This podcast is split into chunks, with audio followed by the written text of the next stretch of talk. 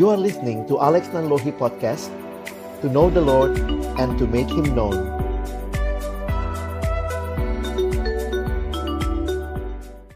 Mazmur lima, ayat yang kedua sampai ayat yang keempat.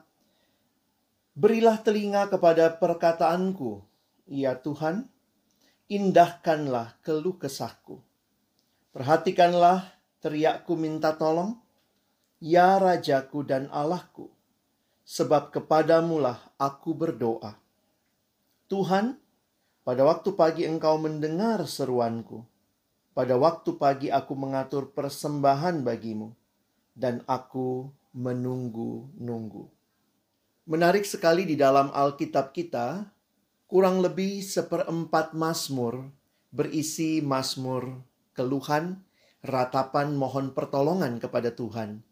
Dan bahkan di dalam Alkitab, ada kitab ratapan yang juga menjadi satu bagian kanon perjanjian lama. Mengapa hal-hal ini Tuhan izinkan ada di dalam Alkitab kita?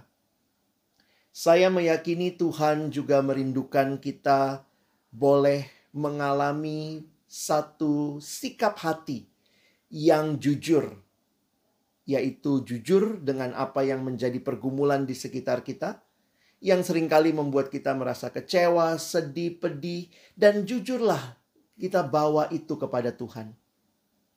Tetapi yang penting untuk kita ingat, bahwa pergumulan-pergumulan yang kita lalui, biarlah kita serahkan kepada Tuhan. Ratapan ada di dalam Alkitab kita, keluhan ada di dalam Alkitab kita. Tetapi pemazmur meratap, pemazmur mengeluh kepada Tuhan. Inilah hal yang menarik untuk sama-sama kita perhatikan. Apa bedanya dengan dunia ini?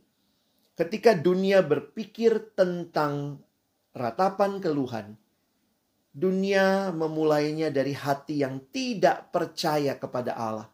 Sehingga yang mereka lakukan lebih tepat kita sebut bersungut-sungut, atau mencurigai Allah, atau bahkan mencaci Allah, memaki-maki Allah, dan tidak puas dengan Allah.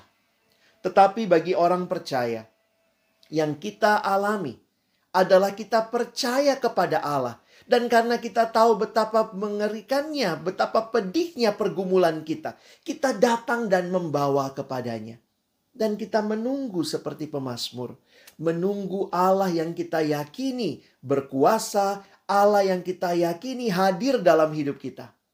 Akan menjawab, akan memberikan kepada kita kelepasan jalan keluar di dalam waktu dan kehendaknya. Ratapan ada di dalam Alkitab kita untuk mengingatkan kita bahwa di dalam dunia ini yang sudah jatuh dalam dosa banyak hal yang tidak sesuai dengan apa yang kita harapkan, yang kita inginkan, yang seharusnya harusnya terjadi. Tetapi sekali lagi, ratapan juga mengingatkan kita bahwa di tengah dunia seperti ini yang kita mengeluh, kita kecewa, ada Allah yang kepadanya kita bisa datang membawa keluhan kita, ratapan kita, kekhawatiran kita. Dan menantikan Allah yang hadir, yang baik itu. Dan Allah yang akan menjawab seturut dengan waktu dan kehendaknya. Mari serahkan seluruh pergumulan kita di dalam doa kepada Allah.